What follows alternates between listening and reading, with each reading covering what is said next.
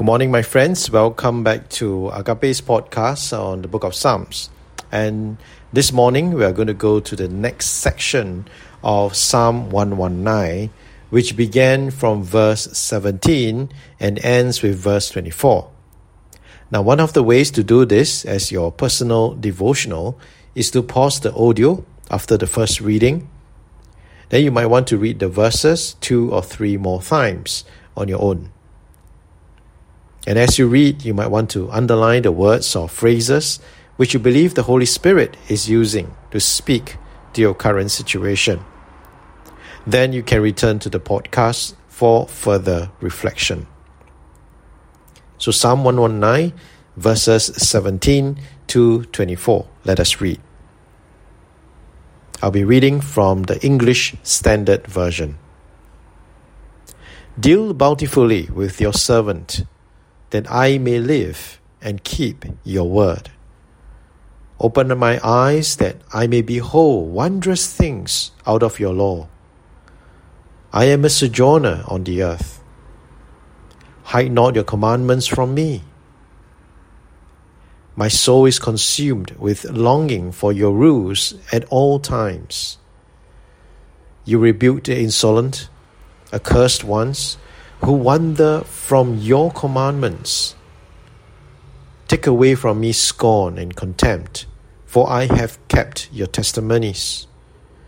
Even though princes sit plotting against me, your servant will meditate on your statutes. Your testimonies are my delight. They are my counselors. And this is the word of the Lord. Thanks be to God indeed. Now, in this next section of Psalm 119, you might have noticed the psalmist's very um, authentic relationship with God. He was asking God to deal bountifully with him. Now, bountifully is, of course, uh, related to blessings, and he was asking God uh, here to be, you know, generous and merciful with him so that he may have the opportunities to live and keep the precious word of God. And we can, in some sense, see that, you know, in some ways the psalmist was bold to ask God directly of this, but he would not have done so unless he knew the very character of God. He knew that he served a God who is merciful, uh, a God who is full of grace, a God who is very keen to help all his children to obey his word. Yet we can also have the sense that despite the boldness of the psalmist, he verbalized his request in great humility. He was asking God to be gracious to him as his servant. So he was both bold and humble at the same time. And he was not, you know, acting like some kind of a spoiled child asking for sweets. Or even an arrogant Christian demanding God to bless him or her. He was bold and humble. In the subsequent verses, the psalmist showed us further how to do this in our interaction with God. He asked God to open his eyes so that he may behold wondrous things out of the Word of God. The psalmist recognizes his uh, own inadequacies and perhaps even fallibility if he were to read the Word through his own understanding. And he knew that God's Word must be understood in the spirit of the Word giver. And so, once again, while he boldly came before God to ask for spiritual eyes to see to be able to discern, to understand the word. He asked of it with a great sense of vulnerability. The vulnerability that he will not be able to see all these things out of the laws of God if not for God Himself. And such a posture of boldness with humility continues as the psalmist recognized that he is a man on a journey on earth. That's why he called himself a sojourner. And therefore, he rightly asked of the Lord not to take away this privilege of having the word in his life. Because the psalmist knows that as he walks on earth, he needs the word of God. And as he revealed in subsequent verses, he was in some kind of trouble as well. Because they were like people of power plotting against him, and he was in distress. And in such circumstances, he was very aware. You know, he have this sense of self awareness that if not careful, he will become a person of scorn and contempt. Therefore, he boldly and humbly asked of the Lord to help him. How to help him? To help him to focus on finding meaning and delight in God's Word. And it is not easy to do so um, because of his challenging circumstances, but the psalmist rightly pointed out that in particular, and especially in such situations, the best thing to do is to meditate upon God's Word. For the Word will teach us what is the best thing to do and how to behave for the glory of God. The Word of God is our best counselor of the new life in Jesus Christ.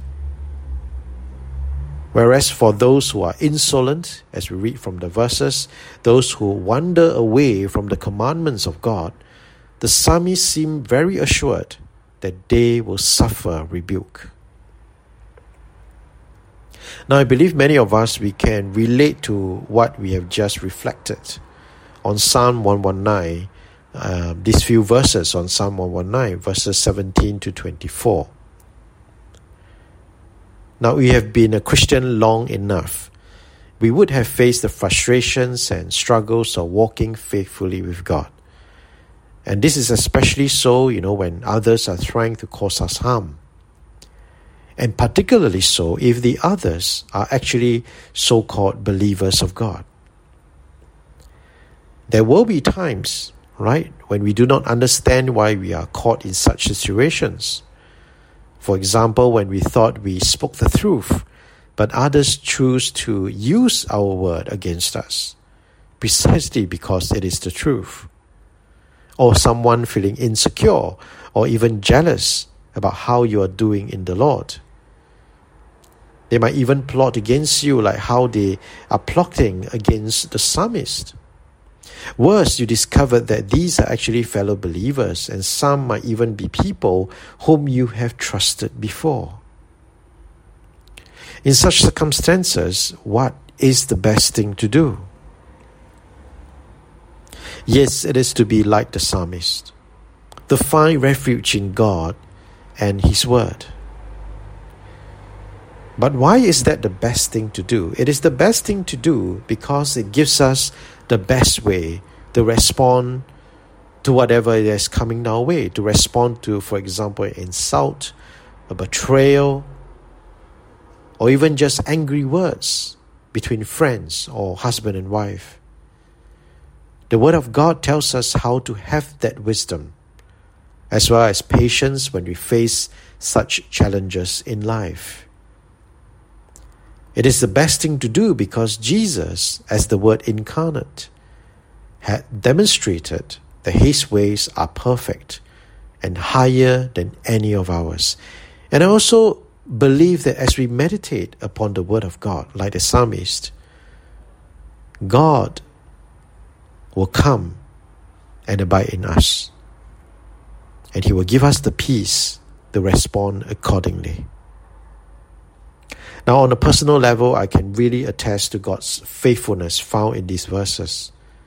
You know, the temptation to stoop to the level of those who plotted against me is real, and I can only rely on the Word of God to flee from these evil desires and to do the right thing.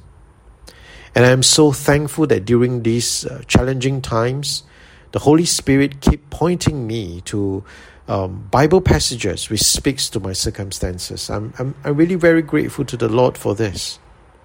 And so as I read this psalm, I recall those days, you know, challenging times, but precious as well, as God used them to show me His love, to show me His mercy. I'm reminded once again to be like the psalmist, be bold but humble as we ask of the Lord to help us find refuge in the Word of God always. And if we do that, no one in this world can cause harm to us in the real sense.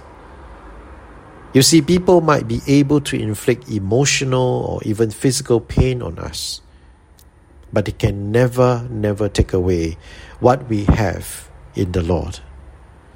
And some days, if these persons do not repent, and we pray that they will, but if they do not, the Word of God has assured that God Himself will do what is good and right in His sight.